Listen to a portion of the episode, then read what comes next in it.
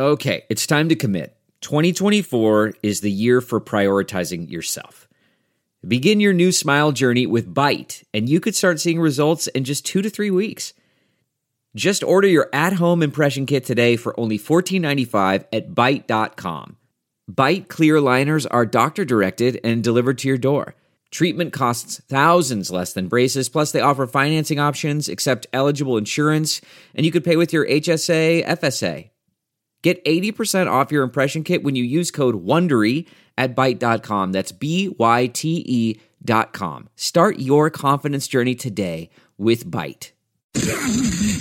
What's up, guys? Our third and final stop in the NFC North, or at least as far as our NFC North brethren are concerned, going with last year's division champ, the Minnesota Vikings. And our good friend Chris Gates from SB Nation's Daily Norseman will be returning – uh, to preview them with us as always. And, uh, you know, again, I want to thank you guys uh, for listening to this show. It's it's actually a series that gets mixed reviews from you guys. Some of you really love uh, these shows, and and you know the guys that I bring on, or or ladies in this case, we had one or two this year, and um, uh, and the information, learning about this year's upcoming opponents, and some of you are like, well, it's sixty minutes on the Chiefs. I don't care. So I don't know. it's coming to an end. So you know, it's starting with next week's show on Tuesday when we have Lauren back from uh, Locked On Bears to uh, preview the Bears. they are always our our last and final show uh, of the uh, opponent preview series. This is episode number fourteen of fifteen, and um, you know we'll uh, we'll close the book on our on our division opponents uh, with this episode, and then finish the entire series on Tuesday with Lauren uh, talking about our beloved Chicago Bears. So uh, uh, it's always the you know I, I, love this time of year as far as you know being able to do these shows, learning about our upcoming opponents, not only previewing the teams we play, but previewing the guests that will be joining us throughout the season uh, to talk about these upcoming uh, ball games. So it's it's it's always always that series I enjoy, uh, you know, producing each and every year. So. I want to thank you guys for coming along. Those that did, I appreciate you coming along uh, on this journey uh, with me. So let's go ahead and, and dive right into it. This is the third and final NFC North preview episode of the Bears Talk Underground. So let's get to it.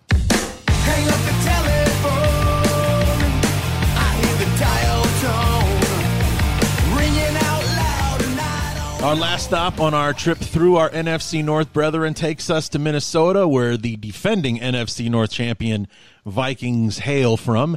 And if we're talking Vikings, where there's only one person in the world we talk to, and that is our good friend Chris Gates from the Daily Norseman. Chris, welcome back, man. Happy to be back, Larry. Happy to be back with you and the uh, the rest of the Bears Talk Underground folks. And uh, yeah, I, you said you got questions about the Vikings. Well, quite frankly, so do I. So we'll see what uh, what happens here over the course of the uh, of the interview here. Right. So, well, real quick, let's let's go through 2022 because I'm sure it was just a even though you guys came out on the on the on the on the right side of just about every one score game that you played in, the season itself must have been a giant stress ball because of all these one score games. It's like aside from beating Green Bay 23 to 7 to start off the week, every victory after that was a one score game 24 28 24 over the lions which was a comeback victory uh, 28-25 over the saints in the uk uh, the bears uh, came back late to try to make it a one score game 29-22 24-16 over the dolphins 34-26 over the cardinals 20-17 over the commanders. That crazy win over in buffalo that ended in overtime 33 to 10 33 to 26 over the Patriots, even though that was one where you guys got out ahead and they, you know, narrowed it down kind of thing. 27 22 over the Jets. That bananas Colts game that I didn't get to see because the rehab center I was in at the time didn't have NFL Network. Uh, but, you know, you guys were down something like 30 to nothing and came back and won that one. And then, you know, the, the, the win 27 24 over the Giants. The only game that wasn't a one score win was the win against the Bears week 18 where it was, you know, all the guys that we had pulled off the street to fill out the roster uh, getting killed by you guys at the end of the year.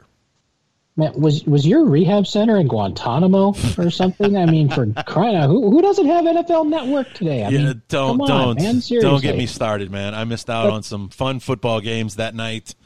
uh, and everything. Yeah, but uh, they had they had ESPN. It was you know one of those like where they just didn't want to pay the extra five bucks a month for the NFL Network because they just didn't yeah. have it in that rehab center. No, but yeah, you, are right. I mean, it was it was a lot of fun this past season, all the one score games, and you know it's even more fun when you manage to come out on the right side of all those one score games. And you know it's obviously not sustainable. I mean, right. I don't expect the Vikings to go 11 and 0 in one score games again this coming season or anything like that. But, you know, it, it, was fun to watch. I mean, you know, you talked about the Buffalo game, there was the Colts game, uh, a lot of other games. Of course, when they when they lost, they got absolutely obliterated by uh, by Philadelphia and the Packers and the uh, Dallas. And yeah, yeah that uh, that was kind of not as much fun, but you know, overall it was a it was a pretty enjoyable season. Like I like I said, I wouldn't expect anything like that to happen again. But you know, for for this last season, it was fun to watch. Yeah, and then the ultimate irony was that um, you you make it to the playoffs, you win the division, you go to the wild card round, and lose a one score game to the Giants, uh, mm-hmm. and that's how the season gets finished out. Is like you go eleven and zero oh in the regular season in one score games, and then you get into a one score game in the wild card round, and and you fall flat, which unfortunately fed into a narrative that a lot of the you know for for lack of a better term haters were were putting on the the Vikings was that you know this is the like the worst 13 and 4 team in the history of football. You guys make it to the playoffs, you get into a rematch of the team you beat earlier in the season and lose a one score game. No, and and I can understand where you know that perspective comes from. I mean, they over the course of the season, the Vikings did get outscored. It was only by three points, but they did get outscored. And you know that's because you know as we mentioned the the losses were super ugly for the most part, and you know, yeah, I mean, I can see where you know teams would say that the Vikings were frauds or whatever, but yeah, it, it can't be that bad when you finish like four or five games clear of the, the rest of the division yeah. and whatnot. So, you know, like I said, the the season didn't end the way we would have wanted it to. I mean, it, it never does. We're we're Vikings fans, so right. Um, but yeah, it, it was it was entertaining for the most part. But yeah, we we always wish stuff like this would have ended differently, and nobody knows what would have happened if we would have advanced and played San Francisco in the the divisional round. I mean, we probably would have gotten thumped, but you know, it would have been one more game. But you know, for for a season with a new head coach and you know, uh, kind of trying to toe the line between uh, between competing and rebuilding. You know, it, it, was it was pretty fun. I enjoyed it. Well, I just thought that that narrative was unfair. You know, I was like, they're winning the games. What else do you want? You know, yeah. like, I, I just didn't think it was fair. That's you know, like, oh, look at this. This is the worst. You know, eleven and two team, or the worst twelve and three team, or mm-hmm. you know, whatever the whatever you guys were at the time, and I was and, and I think that because of the losses that you had, twenty four to seven to the Eagles, forty to three to the Cowboys, and then at the end of the season, that 41-17 loss to the to the Packers, I was like, yeah, I get it, looks bad, but they, you know, they came back and beat Buffalo in Buffalo. They had that that crazy victory over over the over the Colts and everything to come back and win. Uh, that one is, uh, and it's not like you guys were. Um, beating the bad teams and losing to the good ones. I mean, you know, the Cowboys and the Eagles, those are playoff teams uh, and everything. But it's just, you know, you beat Buffalo, you beat, uh, you know, you came back and you won those those those games and, and, and everything. And just, I just didn't think it was it was fair because it just, you know, when you guys lost that game to the Giants, a lot of people kind of pounced on the, the "I told you so" train. Uh, you know, when you came up short against the against them. No, I'm. You know that was that was going to happen regardless of when the Vikings lost or who they lost to, and anything short of winning the Super Bowl would have been. Yeah, they were they were frauds all along. They they weren't as good as their record and blah blah blah. I mean, you know, 13 wins is 13 wins. It doesn't matter how you get there. It doesn't matter. You know, if you win every game by 40 points or every game by three points. I mean, it's not the NCAA where you're trying to impress the uh, the guys that vote the vote in the uh, the polls every week or anything like that. But you know, you, when you win 13 games, you would like a little more than a, a wild card playoff loss. And yeah, we're gonna we're gonna have to see if uh, Kevin O'Connell and Kwesi Adofo-Mensah can continue kind of skirting that line between you know whether or not to blow the whole thing up and start from scratch, or you know see if you can uh, run it back a little bit with the same group. Yeah. Um, so Brian Flores comes in as as defensive coordinator. Um, who did we let go in his stead? Ed Donatell. Ah, right, Ed Donatell, who was awful at pretty much everything. Okay. It was it was oh Jesus good. We, Brett, you're familiar with Brett Kollmann's work, I'm yes. sure. Oh yeah. On the he he did an entire 20 minute video of why the Vikings defense was so terrible, and you sat there and you watched the video and you're like, he has hit every single nail on the head, and it all goes back to Ed Donatell had his scheme, and you know he he didn't have the players to run it. Uh, the players that were running it were running it poorly, and you know you get you get to the point because the Vikings, I believe, were 31st in total defense, which is you know not great mm-hmm. or anything like that. But uh, you know you're you're sitting there watching the defense, and is like that wild card game against the Giants. The Giants just went up and down the field over and over, no resistance whatever. And you're watching the same shell defense on like every step, and you're like, dude, try almost anything else because what you're doing now is, is not working and it hasn't worked for 18 weeks. And dear God, just do anything else. But he, he never did. And that's why uh, he got fired. And yeah, Brian Flores is, uh, you know, the Vikings defense might not have uh, a ton of talent at this point, but uh, Flores, I think, is at least going to make them interesting. Yeah, because it, it, was. I mean, because you know that's that speaks a lot to the the whole the one score game narrative thing. It also kind of speaks to, I guess, maybe why some people were so eager to, um, you know, to to pounce on on the Vikings, and you know, we're almost like angry that they were coming away with the wins uh, and everything. Because I'm going through, and I was, you know, trying to dial up the what you know, like per game, what what the defense was. Uh, giving up uh, and everything, but you know, in in your four losses, you gave up 24, 40, 34, and 41 points, and then you gave up 31 in the wild card game to the Giants. So it's not like the offense was really being bottled up because you guys had to be averaging over 20 something points uh, a game. Because I can only like the the game against the Eagles, the loss to the Cowboys, and the loss to the Packers were the only times you scored less than 20 points mm-hmm. in a football game. So only three yeah. times out of 18, including the wild card game, you scored less than 20 points, which should be enough to win most teams most football games. You would think so. I mean, and for the most part, that's what happened. You know, mm-hmm. whether it was, you know, the the Vikings would get out to a lead and hold on, or they would uh, come back and you know, come, yeah, finish uh, finish strong after uh, three quarters of not looking great. Now, according to Pro Football Reference, the Vikings were uh, eighth in the National Football League in scoring. They were averaging uh, 24.9 a game last year, and they were giving up 25.1, which is uh, which is not uh, yeah. not ideal. But you know, if if you're in the top quarter in the National Football League in uh, in scoring, you know, you should win more often than you lose. I mean, it's not necessarily going to equate to 13 and four right. every year, but you know that that's just the way the uh, the bounces happened for this team. So we move on to the uh, off season, and the Vikings seem to be busier in uh, either re-signing people or letting people go this year than bringing people in. Because I because the the only additions that I was able to find free agent wise, you bring in Josh Oliver, the tight end from Baltimore, Byron Murphy, the corner from Arizona. Mike Marcus Davenport, the former first round pick out of New Orleans, and then Dean Lowry, defensive end from Green Bay. You re-signed Garrett Bradbury, Alex Alexander Man- Mattison, um, Nick Mullens, Oli Udoh, Greg Joseph, and Jonathan Bullard, former Bear third round pick.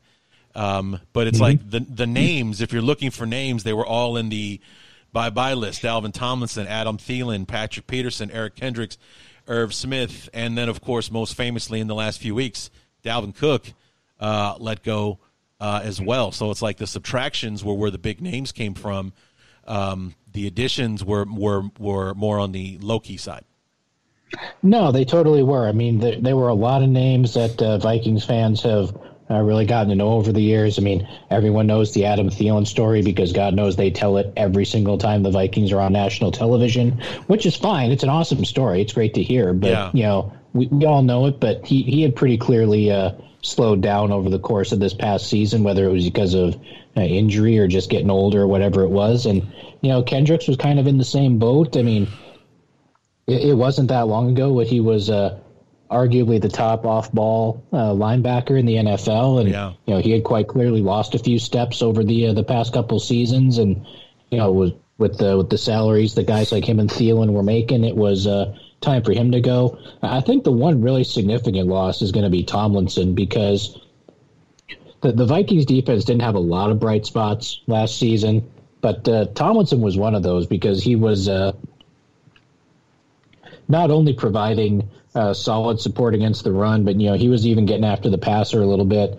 And he, he of all the guys that uh, the Vikings let go that I would have liked to uh, see them keep around, I think Tomlinson is definitely going to be the biggest loss. And what about Dal- Dalvin Cook? Because that was more of a uh, salary cap thing, wasn't it? Because it certainly wasn't a production issue. The guys had over a thousand yards each of the last four seasons.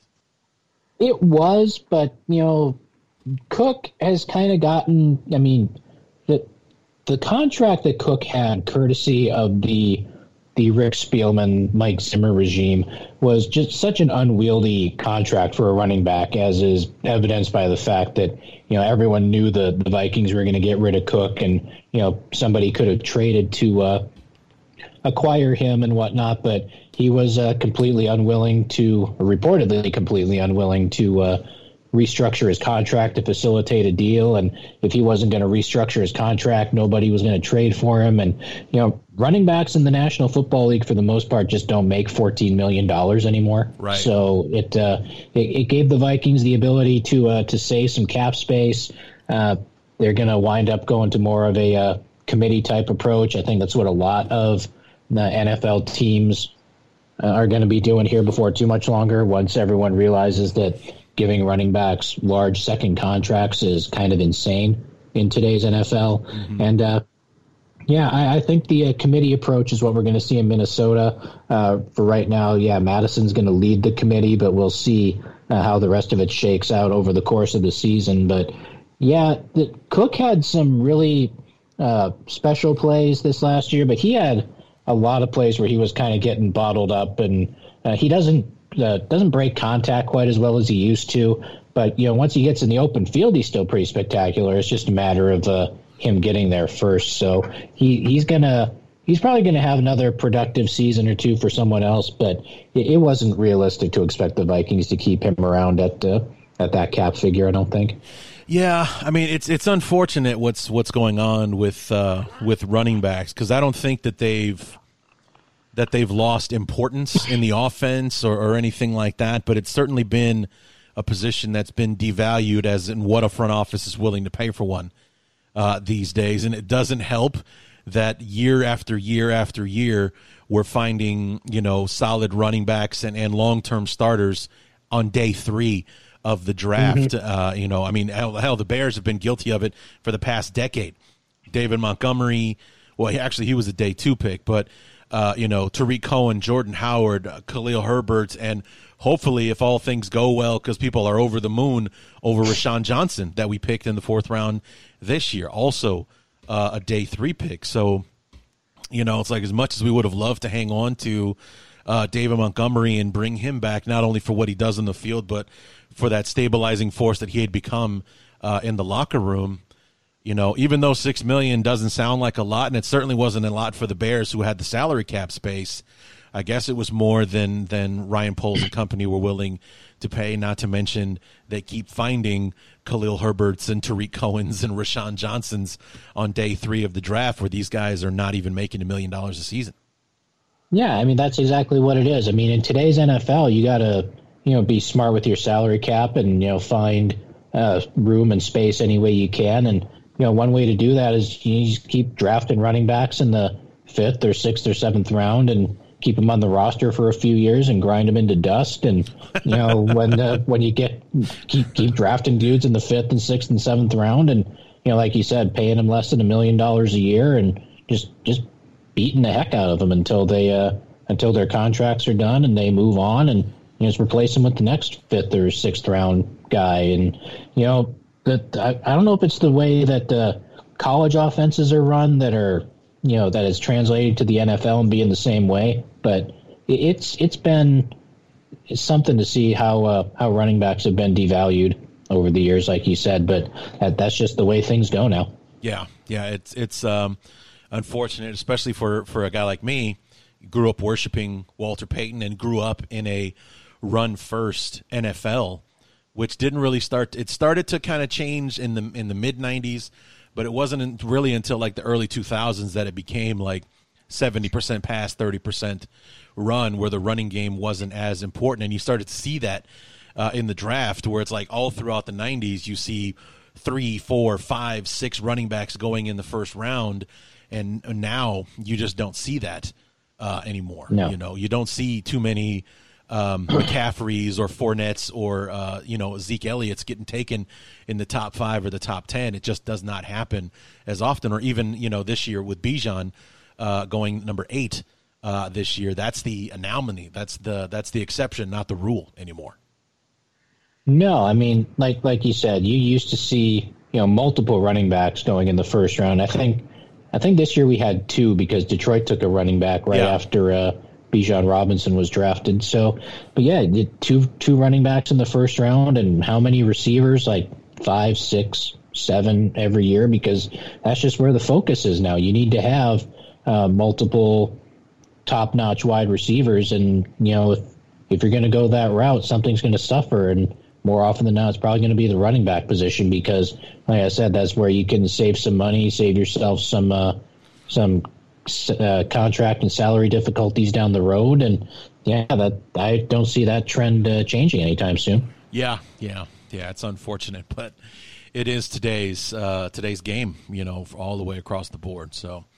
Speaking of which, we, we go to the uh, we go to the draft. Uh, we're moving pretty quickly here, and you guys uh, stand firm at 23. There were all kinds of rumors about maybe trading up or or something like that, and maybe going after uh, a quarterback or you know to to get maybe well, especially when you guys were picking, Will Levis was right there, and mm-hmm. you know as as good a season as Kirk Cousins have, he's getting he's getting older and and and things like that.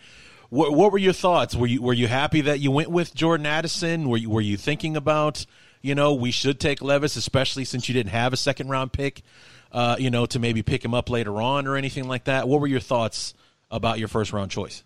I mean, I think Levis was definitely a consideration. I mean, he there was the talk where he was going to go like number two overall for like five minutes, and right. you know that that quickly went away, and you know he started dropping down the board and started uh, looking more and more like he was going to be available. And uh, my first plan of attack or my first hope for the Vikings was that they would find a way to uh, to trade down because, like you said, they didn't have that second round pick, and you know try to try to acquire some more draft capital. And I guess they kind of worked the phones until the very last minute and couldn't get anything to uh, materialize. But no, I I like the Addison selection a lot because you know he he's the kind of guy that is going to succeed uh, in a uh, Kevin O'Connell slash Sean McVay offense. I think he's a he was uh, tabbed by a lot of folks to be the uh, the best route runner in this year's draft, which is uh, something that's very important when you're uh, trying to plug a guy into a role like a Cooper Kupp or somebody like that that's known for their route running as well.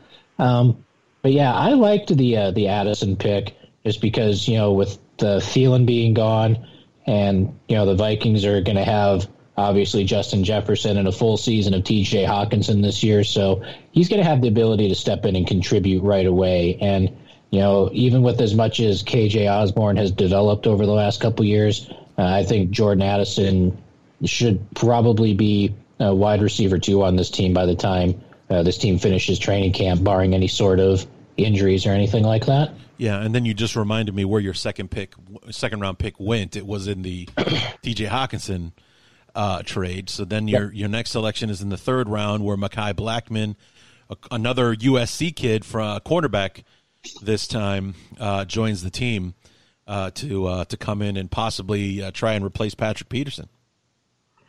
I mean, he's going to try. I mean, uh, he he's the he's sort of the man coverage, aggressive type corner that uh, Brian Flores is going to want in his defense. And you know, uh, I'm not sure. I'm trying to remember where he was where he was graded going into the draft. I'm not sure if he was graded quite that high. I think a lot of folks uh, might have thought there was a bit of a reach, but you know, with with the way the cornerback position went for the Vikings last year, with all the injuries and whatnot, uh, they they needed somebody back there, and uh, Blackmon uh, Blackmon I think is going to end up being pretty solid. I mean, he should get uh, opportunities to contribute early and often, and we'll see if he just gets thrown into the fire or what's going to happen with him. And then you double down on corner with uh, Jay Ward from LSU in the fourth round, and then in the your the first pick in the fifth round, you had uh, is it Jaquelin Roy?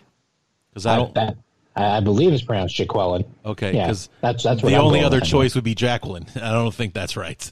Uh, the way yeah. that it's spelled, anyway. Well, I mean, we, we still, I mean, we had people calling uh, Danielle Hunter uh, Danielle right. for the uh, the first uh, little while. So, I mean, you never know. I mean, well, know, I mean, we actually did have a the Bears had Danieal Manning. Uh, on the yeah. team. That was how you pronounced uh, his name, uh, even though, yeah. funnily enough, you look at the way that it was spelled, it looks like Danielle. Daniel but yeah, yeah. But it, has got an E A L, so you you know you think it's Daniel, but it's you know it's Daniel, but or Dan- Danielle or whatever. It's like okay, but um, defensive tackle nonetheless out of LSU. And then I was noticing something. You went USC, USC, LSU, LSU. Other fifth round pick is Jaren Hall, the quarterback out of BYU. But in the seventh round, DeWayne McBride, running back UAB. What happened? You couldn't find a running back from BYU or something to go with in the seventh round? What happened there? I, am almost positive that there was a running back from BYU that went uh, somewhere in between uh, Jaren Hall and uh, DeWayne McBride, but I'd have to I have to go back and look at the draft order. But you know, this this is something that uh, we saw Rick Spielman do a couple of times. He drafted teammates and whatnot, and mm-hmm. you know that that must have just been the way the board fell for yeah. the uh, for the Vikings on those picks. I mean, it's it's kind of weird and kind of funny when it happens, but you know, it does happen, and hopefully, uh, all of those guys will end up being productive in some way, shape, or form. But uh, yeah, it, it, was a it was a not quite as exciting a draft as what we've been used to with uh, you know Rick Spielman somehow acquiring 15 draft picks in one draft or right. something like that. But yeah, it was a there was only six guys drafted this year by the Vikings. It was a little bit on the dull side, but uh, you know that that's what happened. You know, they like you said they used their uh, second round pick to uh, acquire T.J. Hockenson, which is a pretty darn good use of a second round pick from yeah, everything we saw sure. in the season. So, yeah, it's uh, we'll see what the uh, what the rookies get an opportunity to do here. Um, have they or are they going to extend Hockenson? Because I think that was one of the reasons he had to leave Detroit. I believe they're going to uh, try to extend Hockenson. Obviously, the uh, the Justin Jefferson extension is going to be priority, priority one. number one. Yeah. But uh, but after that, I I would have a hard time believing that they would give up that kind of uh, that kind of capital for Hockenson and then see the way he fit into the offense and not uh, do something to extend him here. It's just going to be a matter of how they uh, structure all that. So yeah, I, I, think there's a Hockenson extension coming as well. Uh, I mean, who knows? They might have to uh, to use the franchise tag or something like that to uh, to eventually make it work out. But yeah, we'll uh, we'll see how that goes. I do think it's coming eventually, though. With a um, with a smaller draft class, did you guys load up on UFDA's this year or UDFA's? Uh, yeah, they they got a few few recognizable names. They got Ivan Pace Jr uh, the linebacker out of Cincinnati that a lot of folks are excited about. Uh, Andre Carter, the edge from uh, West Point, uh, who's a who's interesting. He's a he's a bigger guy, but he needs to uh, spend about six months in the weight room before he uh, before he's really officially you know NFL ready. I think. I mean, he kind of got pushed around to some of the the postseason uh, practices like the Senior Bowl and that sort of thing. But uh, yeah, they they signed a significant number of UDFA's, but those two guys I think are the ones that are uh, at the top of everyone's list in terms of excitement goes. So let's move on to the schedule, and this is always our favorite point of conversation, uh, Chris. But uh, the NFL uh, didn't cooperate with us this year, and let me tell you something, man they only not only did they not give us the Bears Vikings finale that we anticipate every single year, Yep. they screwed me over personally this year. Okay, and let me tell you how. See, our first matchup is Week Six in Chicago. Okay, fine. That's actually kind of normal that we that we meet early on in Chicago. Our second matchup, obviously in Minnesota, is um, Monday. Is a Monday. Our one and only Monday night. Actually, we have two. No, you have two. We only have one. Yep. It's against you guys in Minnesota, and it just so happens to be the exact same night that I'm going to see Kiss play their last show in Chicago. so Oh, I will not be able to watch this game because I'll be, you know, blubbering over seeing Kiss one last time before they finally hang it up for good. And uh, I was none too happy to see that that's how it all worked out when because the tickets and everything were purchased before the schedule came out. So we bought those in March. It was kind of like a birthday present from my my dad and my stepmom that my dad and I are going to see this show November 27th. So like eight months, eight and a half months before we've got tickets and everything. Two months later, the schedule comes out and it's just like, please tell me, no, this is no, come on, really? The, the one time we play on Monday night, that's the Monday night game that we play, and it's against the freaking Vikings for for Pete's sake. Six weeks too early on the schedule. I couldn't believe it. No, and I mean that that that's a, that's all the closer they're getting to uh to the cities too. Unfortunately, I mean other than that they have a uh, they have a concert October 25th in St. Louis, but other than that, you know the the uh, the Rosemont. Uh, you know, I, I was going to date myself there and call it the Rosemont Horizon, but I know That's- it's not amen. the Rosemont Horizon anymore. I- I, mean, Jesus, wow, how old am I? I'm like watching Joey Meyer coaching DePaul, DePaul, basketball yes. at, the, Oh, my God. at the Rosemont Horizon Yeah, because they they were on WGN all the time when All I was growing time. up, the DePaul Yeah. basketball. But yeah, that, that's all the closer they're getting. So obviously, I, I will say you do have your priorities in order for this one because you know the, the the Bears Vikings on Monday Night Football is is a Monday Night Football game. Seeing Kiss in concert for the last time, dude. That, that that's a that's an easy choice. Yeah, I mean, I know it's a it's a pain in the ass, and you're is. not gonna get to see the game until you know Tuesday or Wednesday morning, depending on when you recover from the concert. But you know, it, it's going to be that that that's where your priority needs to be because it. It, I would make the same decision. I would. Yes. I would definitely go see. yeah. Kiss, It was. It was. It wasn't so much that it was, you know, like a difficult choice as to which of those two things I'm doing that night. It's more like, man, this sucks. I'm going to miss the game because I'm going. It wasn't. There was never a consideration here. It was like, no, I'm going to the show. It just sucks that I'm going to miss the game uh, to go and and see them. And you know what, man, you're you're in the right on this one because I still call it the Rosemont Horizon myself. okay. Um, my very first wrestling event that I went to was at the Rosemont, and it was historic, man. It was a house show, so it wasn't televised, but the main event was Hulk Hogan defending the title against the Macho Man, Randy Savage. I mean, it does not get much better than that. So, Oh God, no! yeah, that would, that would be sweet. Yes, that was my very first rest, live wrestling event. That was the main event was Hogan and Savage for the title uh, at a house show, and and where I found very early on that uh, Chicago does not toe the line as far as the allegiances that they try to sell you on TV because it was a very pro Macho Man crowd in Chicago that night. I was as a what eight nine year old kid at the time. I was stunned the Macho Man was being cheered uh, when he came out that night. I could not believe it. But I mean, I love the Macho Man too. But he's wrestling Hogan. Hogan was my hero. It's like there's no way I'm not cheering for the Hulkster when he comes out.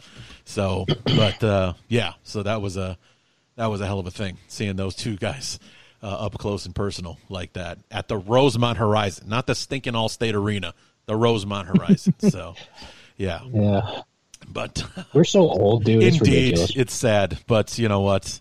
It happens. You know, like I just Uh-huh. can't. Uh, I can't call it anything but the Rosemont. It would feel it feel wrong. But uh, anyway. Yeah. So let's look at the schedule as a whole, as instead of bitching about the Monday night game. Uh, you started home against Tampa Bay, the Tom Brady-less Tampa Bay Buccaneers. So that's what we'll learn. Will it be Kyle Trask or Baker Mayfield that uh, will be uh, taking the field against you guys? Quick turnaround. Week two Thursday night game against the defending NFC champ uh, Eagles. So you get to play them week two, only four days sooner uh, this time than you did uh, last year. Also at Philadelphia, home for the Chargers, then at Carolina. So you're getting. Let's see, you're getting Trask slash Mayfield, uh, Jalen Hurts, Khalil, or Khalil, Justin, or wouldn't that be something if Khalil Herbert was the quarterback of the Chargers? Justin Herbert and Bryce Young in the first four games of the season there. Yeah, I mean, we'll uh, we'll see how that all goes. I mean, obviously Hurts is an elite quarterback, and you know uh, Justin Herbert is pretty solid. I mean, this is going to be the Chargers' first uh, official trip to U.S. Bank Stadium. I mean, they played a preseason game there the year that it opened, but this is their first official uh, visit to the stadium. Uh, you know, getting the uh, the first uh, Buccaneers game of the uh, post Tom Brady era is going to be interesting. I'd be shocked if it wasn't Baker Mayfield at quarterback, quite frankly. But uh, yeah, they're they're going to have a lot of issues to deal with. New quarterback, new. We have a new offensive coordinator. I think they fired Byron Leftwich after last season was a bit of a uh, a rough go for him. But Yeah. you know, uh, Bryce Young is probably still going to be getting acclimated. So. Uh, you know that, that trip to Philly is going to be a little rough, but uh, that first part of the schedule is manageable. I think. Yeah, I think the roughest part would be Philly, and not only is it Philly in Philly, but it's on a short on a short rest. You got to play them. You play Sunday against Tampa, then Thursday and in Philly. So not only are you def- you know playing the defending NFC champs, you're playing on short bre- short rest on you know in Philadelphia at the same time. It's uh it's a tough uh it's a tough pull you guys got on that one. Yep. Week five, you're home for the Chiefs uh, at Chicago. Week six, Soldier Field. Then home for Monday night against the 49ers. Then your first matchup with the Aaron Rodgerless Green Bay Packers in Lambeau. So, yeah, it's going to be a different rivalry going forward, I think, because you were the one team in the division that would that would go, we're going halvesies just about every year uh, with Green Bay when Rodgers was at the helm, and uh, you know, m- you know, possibly could it be a, div- uh, a rival that you guys start to dominate now that Rodgers is gone? I mean, it's it's possible, I guess. I mean, you know, Rodgers would always seem to uh, to come up and bite us at least once a year, like you said. But you know, we uh, we held our own against Green Bay for the most part, and you know, I, I don't think Jordan Love is going to be able to come in and replicate uh, what Rodgers was doing over the past few years. But uh, you know, stranger things have happened, I guess. But uh, yeah, this is this is going to be uh, the first time the Vikings see uh, Patrick Mahomes. Uh, the last time they played Kansas City down in Kansas City, he was uh, injured and didn't play. So, yeah, and that this will make Kansas City, I believe, the uh, the last AFC team to uh, officially visit U.S. Bank Stadium. So, but yeah, we got the got the Chiefs game, which is obviously going to be rough. I mean, they're the world champions and whatnot, and then at Chicago and.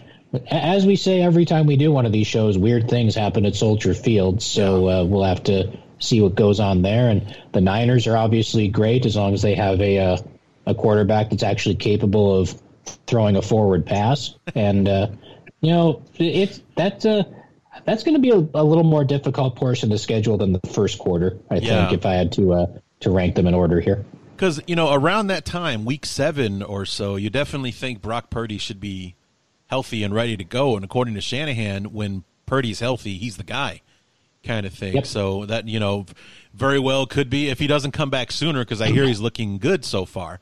But um, you know, you'd think that maybe that could be possibly one of those first games that he plays in. Uh, you know, once he's hundred percent from that uh, elbow injury he suffered in the NFC title game. So, but um, yeah, it's an interesting stretch there.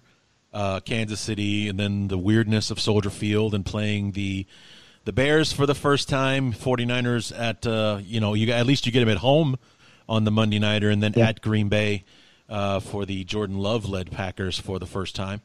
Then we go week nine at Atlanta, home for the Saints. Sunday night in Denver for week number 11, and then Monday night against the Bears on Kiss concert night. So uh, Yes. I will not be watching live, uh, you know, and I will probably do my best not to, you know, have alerts on on my phone so I can concentrate on the show. But uh, you know that will be happening uh, while we're there, and um, you know, but that's also the last game for you guys before your bye in week number 13. Yeah, which is nice. I mean, I, I like the later bye week just mm. because, you know, it gives you kind of an opportunity to regroup before the stretch run. But, you know, on paper, th- this should be, and I say should be because we don't really know from one year to the next because, right. uh, you know, the NFL just changes that much. But on paper, this looks like the easiest stretch uh, the Vikings schedule this uh, this stretch of four games. I mean, we we all know the NFC South was just atrocious last year from yes. top to bottom, and we're going to have to see uh, how those teams adjust. But you know, they uh, yeah, the Falcons are uh, sort of rebuilding. The Saints are kind of in rebuild mode. Uh, you know, then again, they did bring in Derek Carr to be their quarterback, so we'll see how that goes. at Denver, uh, against a noted Vikings enemy and noted douchebag uh, Sean Payton uh, for his first time in uh, Denver, and uh, yeah, then uh, then another game against the Bears. So you know, on paper that that looks like a relatively easy stretch, but yeah. I mean, for all we know, the Vikings could go zero and four during those games just because you know just the uh, the the weirdness of the NFL. But uh, hopefully that'll give the Vikings uh, a little bit of momentum into their bye week, and you know give them a little bit of a chance to get healthy before the uh, the last five games. Yeah, and looking at it through the 2022 lens, which is what you're talking about, um, yeah, definitely those four games. You know, you have Atlanta, New Orleans, Denver, three subpar teams from last year, and then the Bears, who were the subparest team in the NFL uh, record wise. But in the Bears in the Bears Vikings rivalry, Minnesota wins in Minnesota, Chicago wins in Chicago. That game is taking place in Minnesota. So yeah, that looks like an easy four four game stretch uh, for you guys. But you know, it's also the third quarter of the of the season when teams should have things figured out at this point, and you know.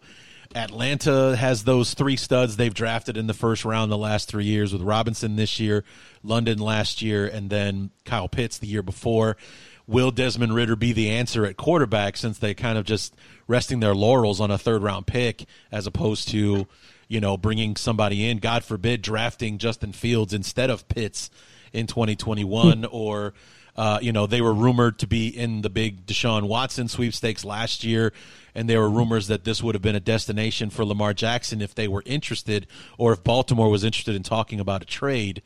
Atlanta's been in the conversation, but they haven't pulled the trigger on either of those things. Instead, they're just going with Desmond Ridder, and then as you mentioned, the Saints with with Derek Carr. You know, could he be the stabilizing force that their offense needs? Because they've been bouncing around with quarterbacks since Brees left. Is it Winston? Is it you know Andy Dalton? Is it you know um, the utility man whose name I keep forgetting? Taysom Hill. Thank you, Taysom Hill. I don't know why I keep forgetting that guy's name. he's he just anyway. You know, is it going to be them? Is it, you know whatever, uh, and all that kind of stuff. And then of course, you know, the Broncos and Wilson. You know, last year what a disaster Nathan Hackett was for them, or Nathaniel mm-hmm. Hackett was for them, and then and in turn. Russell Wilson, you know, they give up the farm in draft picks and sign him to that insane two hundred and forty million dollar uh, contract, and then he plays to the point where his own teammates are lashing out at him on the sidelines during the game. So, I mean, it was just a mess uh, from start to finish there. You know, could Payton be the one to fix all of that? You know, get one last run uh, out of Wilson and the Broncos figure it out and, and all that kind of stuff. And then then there's the Bears by week 12. We should if we should know who we are by week 12. That's for sure. Uh, you know, coming into it. So it, it's definitely one of those stretches where it's like on paper, you know, via 2022 looks like you know should be four easy dubs for you guys, but on the in the end, like you said, the reality is going from one year to the next, things can change. Uh, you know, like literally can turn and flip on their heads. So that could end up being the toughest stretch of the season. Uh, you know, by the time we get to it.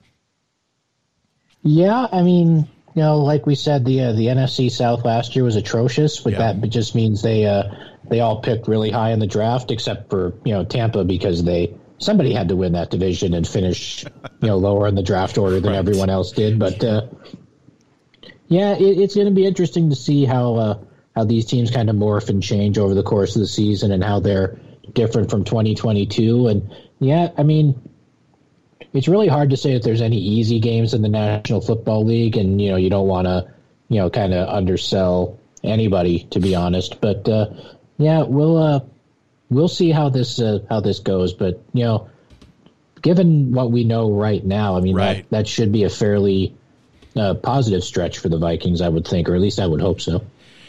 And then after the bye, we got five games left, three of which are on the road. You're at Vegas and then at Cincinnati. Before one of the weirdest stretches I've seen the NFL produce in a schedule in quite some time. Your very first game of the year against the Lions is week 16. Then you are home for the Packers on Sunday night, and then you're at Detroit week 18. So you play the you play two games against the Viking, or excuse me, against the Lions. Your two games in three weeks, and it, and the the two of the last the last three weeks of the season. Now I've seen a lot of weird schedule configurations before. This is the first time I've ever seen anything like this. Yeah, I, I don't think they've had anything like this. Definitely not since the uh, the more balanced uh, schedules came out, and the uh, the last game of the year every year is against a, divisional opponent and Right. whatnot. Uh, definitely have not seen anything uh, like this. Um, it's rare to play a team twice in three weeks, and you know, I, I I'm not sure if this is the first time that the two teams have ever had their uh, division games all take place in the last three weeks of the season. I would be uh, surprised if it wasn't. But at the risk of uh, dismissing Chicago and Green Bay, I think this kind of says that the NFL sees uh, the NFC North this year uh, potentially coming down to uh, Detroit and Minnesota. You know, just because of the way uh, Detroit finished last season with all that uh, momentum and uh, humiliating Green Bay at Lambeau Field in the uh, the final game of the season, which uh, you know you, you try not to uh, you know you try not to pay more attention to other teams than you do your own team, but that was pretty freaking great. I'm Yeah, not gonna was. lie, that was Yeah. uh, that was awesome to watch. But uh, you know, I mean, Vikings Lions, you know, Week 18 that. That could be the game that ends up getting flexed to that uh, Sunday night spot in the last week if there's uh, anything on the line, and you know that might be why they've uh, they position these things like this. I mean, that's just me spitballing and being an obviously biased uh, Minnesota Vikings fan. So, yeah, I, I'm not sure. I'd have to go back and look through uh, other schedules and whatnot to see if there's ever been anything like that. But uh, I would be surprised if there was, to be honest. Yeah, I mean, I've definitely seen, and I think I've seen it happen to you guys where, hey, we don't play, you know, Detroit for the first time till week 14, uh, and then we play them again like three or four weeks later before the season ends type thing. But I've never seen the first matchup of the season week 16 and the other one week 18 uh, kind of thing. There something happened last year. I think it was it was either the Steelers or the Bengals. I think it was the Steelers. No, it was like I think it was the Ravens and the Bengals, where um, or something like that, where the, they played the Ravens and then had a bye week and then played the Ravens again after the bye. You know, it's like that. Ha- but that was like week ten and you know bye week week eleven, and then they played them week twelve, not you know sixteen. Take a break, play them week eighteen. Uh, kind of thing, you know. It's like I've seen a lot of different Yeah. things, and and I've also got this crazy mind where I notice things like this, but um, you know, it just uh, I've never seen anything like this where the first divisional matchup between two teams is takes place, you know, third to third to last week of the season. I I, I just never seen that before. So that yeah, was the, the yeah the Bengals and the Ravens did play in back to back weeks, but one of those was actually the uh, the wild card uh, playoff game. They they played the regular season finale, which wound up being uh, meaningless because of uh, I think what all happened with the uh, Damar Hamlin thing and all this Yeah. all the permutations with the seeding, and then the the Chiefs went out and clinched the number one seed, so like none of it mattered anyway. But yeah, because of uh, how that went, yeah, they uh, the Bengals beat the Ravens in Week 18 of the regular season, and then turned around and played them uh, right away in the uh, wild card round, kind of similar to uh, you know what happened in 2012 with Minnesota and Green Bay, where they uh, they finished the regular season playing each other, and then they faced off in the first round of the playoffs again. So Yeah, that but happened, for, for the uh, regular season. For the regular season, I'm not sure if anything uh, like that has ever occurred.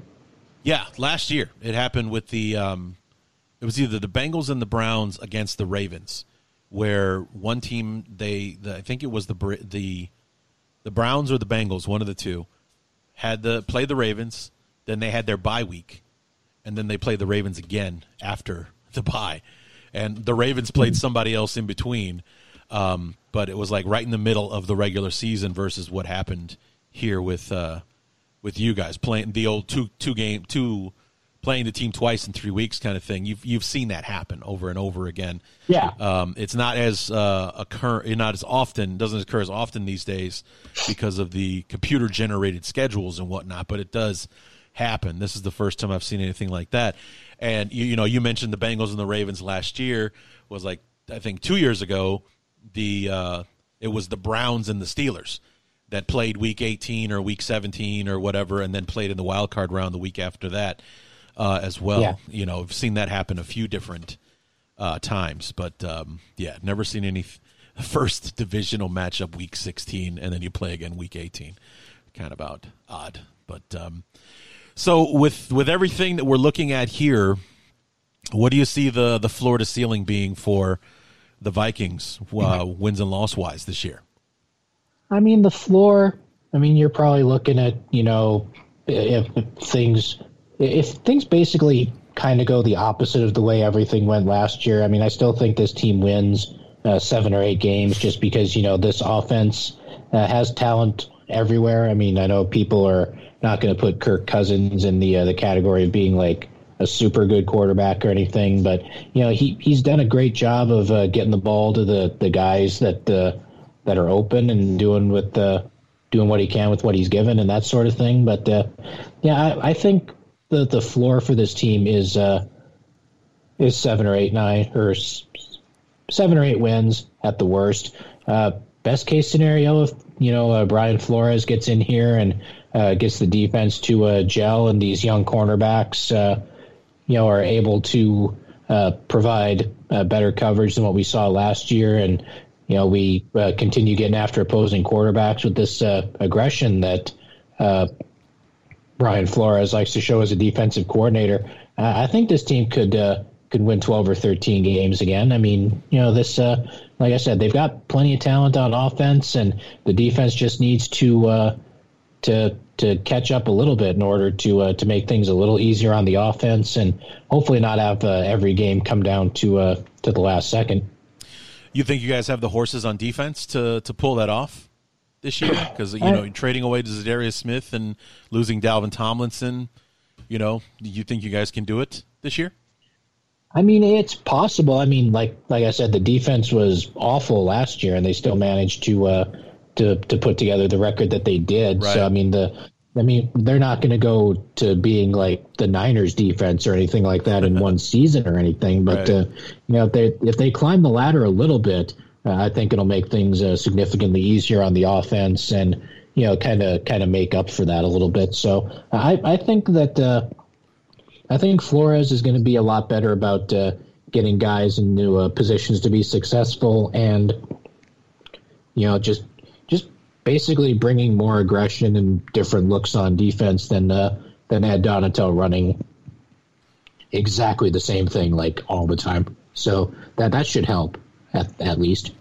And you think Flores would be a better do a better job of uh, maybe tailoring to what he's got versus Donatell just running the system and and trying to squeeze guys into it, kind of thing. I I, I definitely think so. I mean, Flores seems to be one of those guys who uh, who just just knows has has the instincts to uh, to get guys into uh into the right place and able to uh to be successful. So I mean, I, I think he's going to be uh, excited to be back as at least a coordinator again. I mean, he was a uh, he was an assistant with the Steelers last year, and after everything that happened in Miami, I mean, he's trying to work his way back into uh, into potentially being a head coaching candidate again. So he's gonna see this as his opportunity. And uh, yeah, I think the uh, the defense is going to be markedly better this year. I mean, even if they don't have uh, all the household names that they used to. All right, so you know it's it's going to be an interesting season. Um, you know, we play the NFC South, and we talked about how bad they were uh, that year. You could see just about anybody, in my opinion, anybody but Tampa Bay walking away with that uh, division mm-hmm. Uh, this coming season And with you know with Rodgers gone, the playing field has been leveled to where it's it's pretty wide open in the north with the improvements that the Bears have made, the hype surrounding the Lions, everything that you guys did last year and could be in a position to do again, and you know the Packers still being well coached by. Um, oh my God, what is wrong with me today? Um, Matt LaFleur. Thank you, Matt LaFleur. I don't know what the hell it was I was eating that just made me forget everything all of a sudden. Can't remember anybody's name for Christ's sake. But it's it's yeah. as wide open as this this division has been in quite some time. So I mean, it's just I, I like I could entertain just about anybody, and and like you know me being biased, I could see the Bears winning the division. I'm not saying that's going to happen, but I don't think mm-hmm. anybody would be surprised if it did that we turned the corner. Justin Fields made the leap with the improvements that we've made, having uh, you know a number one receiver on the roster for a change, and you know and all that kind of stuff.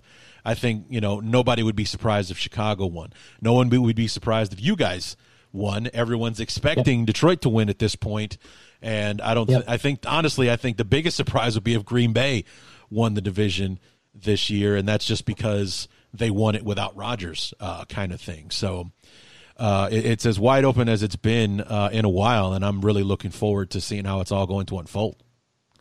Oh no, definitely, it's going to be a. Uh, it's going to be.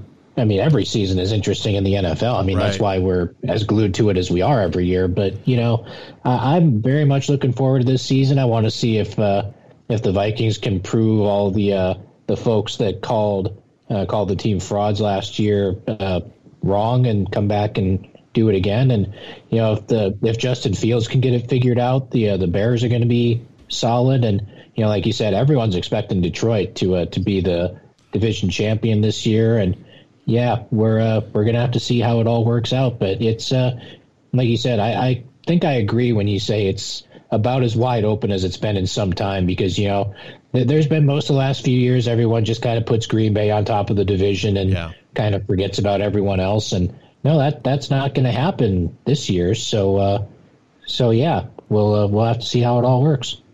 All right, so we'll we'll we'll talk to you again uh, week six when uh, when the Vikings uh, come to town, and uh, we'll you know obviously have our, our, our annual you know let's talk about all the weird stuff that happens in Soldier Field conversation, you know, yep. including the uh, the game that we talked about on my retro rewind show where we did the the Gus Frerotte, Kyle Orton, you know, 90 point shootout between uh, the Bears in 2008. And obviously, we have the Devin Aromashodu game. We have the, the, the, the Adrian Peterson 230 yards against the best defense in football game. And, uh, you know, all that kind of stuff. Just weird stuff happens uh, in Chicago when the Bears and the Vikings uh, get together. It certainly does, and yeah, that's uh, that's the way we like it, and you know, it's uh, it's part of what makes the makes the Vikings and Bears a rivalry. So Indeed. you know we're uh, we're already looking forward to Week Six. So All it's right. uh, it's going to be awesome. All right. So where can we keep up with you in the meantime, Chris? Uh, we are still at uh, www.dailynorseman.com, uh, at Daily Norseman on the uh, Twitter machine, and uh, yeah, that's uh, that's where all our stuff is at. Uh, we're gonna uh, hopefully get back to training camp this year. It would be awesome if we could uh, get back in there like we had been in the past. We're uh, still working that, but uh, yeah, as uh, as we get closer to the season, we're just gonna uh, keep putting out stuff for people to check out, and yeah, it's uh, I think I, am biased, but I think we do it uh, better than anyone else does. So yeah, we'll we'll see how it goes. All right, so Chris Gates from the Daily Norseman, our favorite Vikings guy. We look forward to talking to you prior to Week Six. Yepper, I'm already looking forward to it, Larry. We will be uh, we'll be ready to go when week six comes around.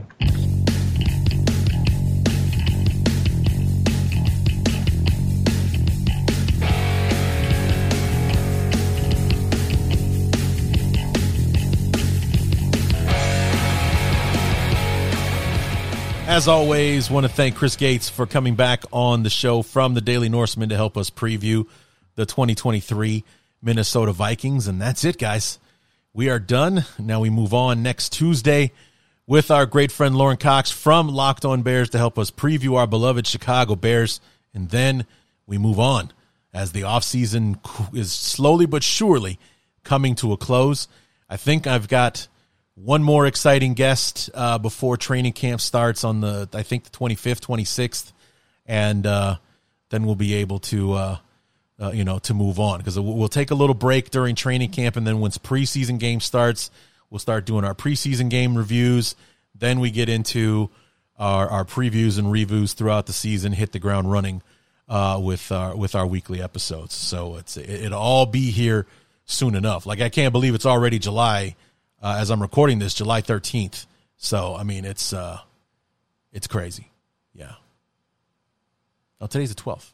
Tomorrow's the 13th. it's late. What what can I say? But uh, yeah, it's, well, it's already mid July. Like I can't believe we're already here. So uh, it'll be here before you know it. I think training camp is like 10, 12 days away from today uh, on the 12th. So uh, very excited about that. Getting this this highly anticipated 2023 season uh, underway. So that will do it for our NFC North preview. We move on to our beloved Chicago Bears on Tuesday with myself and Lauren Cox, and uh, hopefully we'll keep it under six hours uh, for you guys. So come on back on Tuesday for that. And until then, my name is Larry D, and this has been the Bears Talk Underground.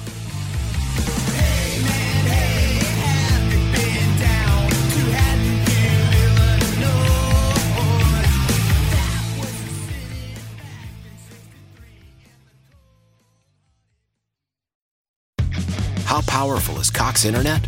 Powerful enough to let your band members in Vegas, Phoenix, and Rhode Island jam like you're all in the same garage. Get gig speeds powered by fiber from Cox. It's internet built for tomorrow, today. Cox, always building better. Download speeds up to one gigabit per second. Cox internet is connected to the premises via coaxial connection. Speeds vary and are not guaranteed. Cox terms and other restrictions may apply.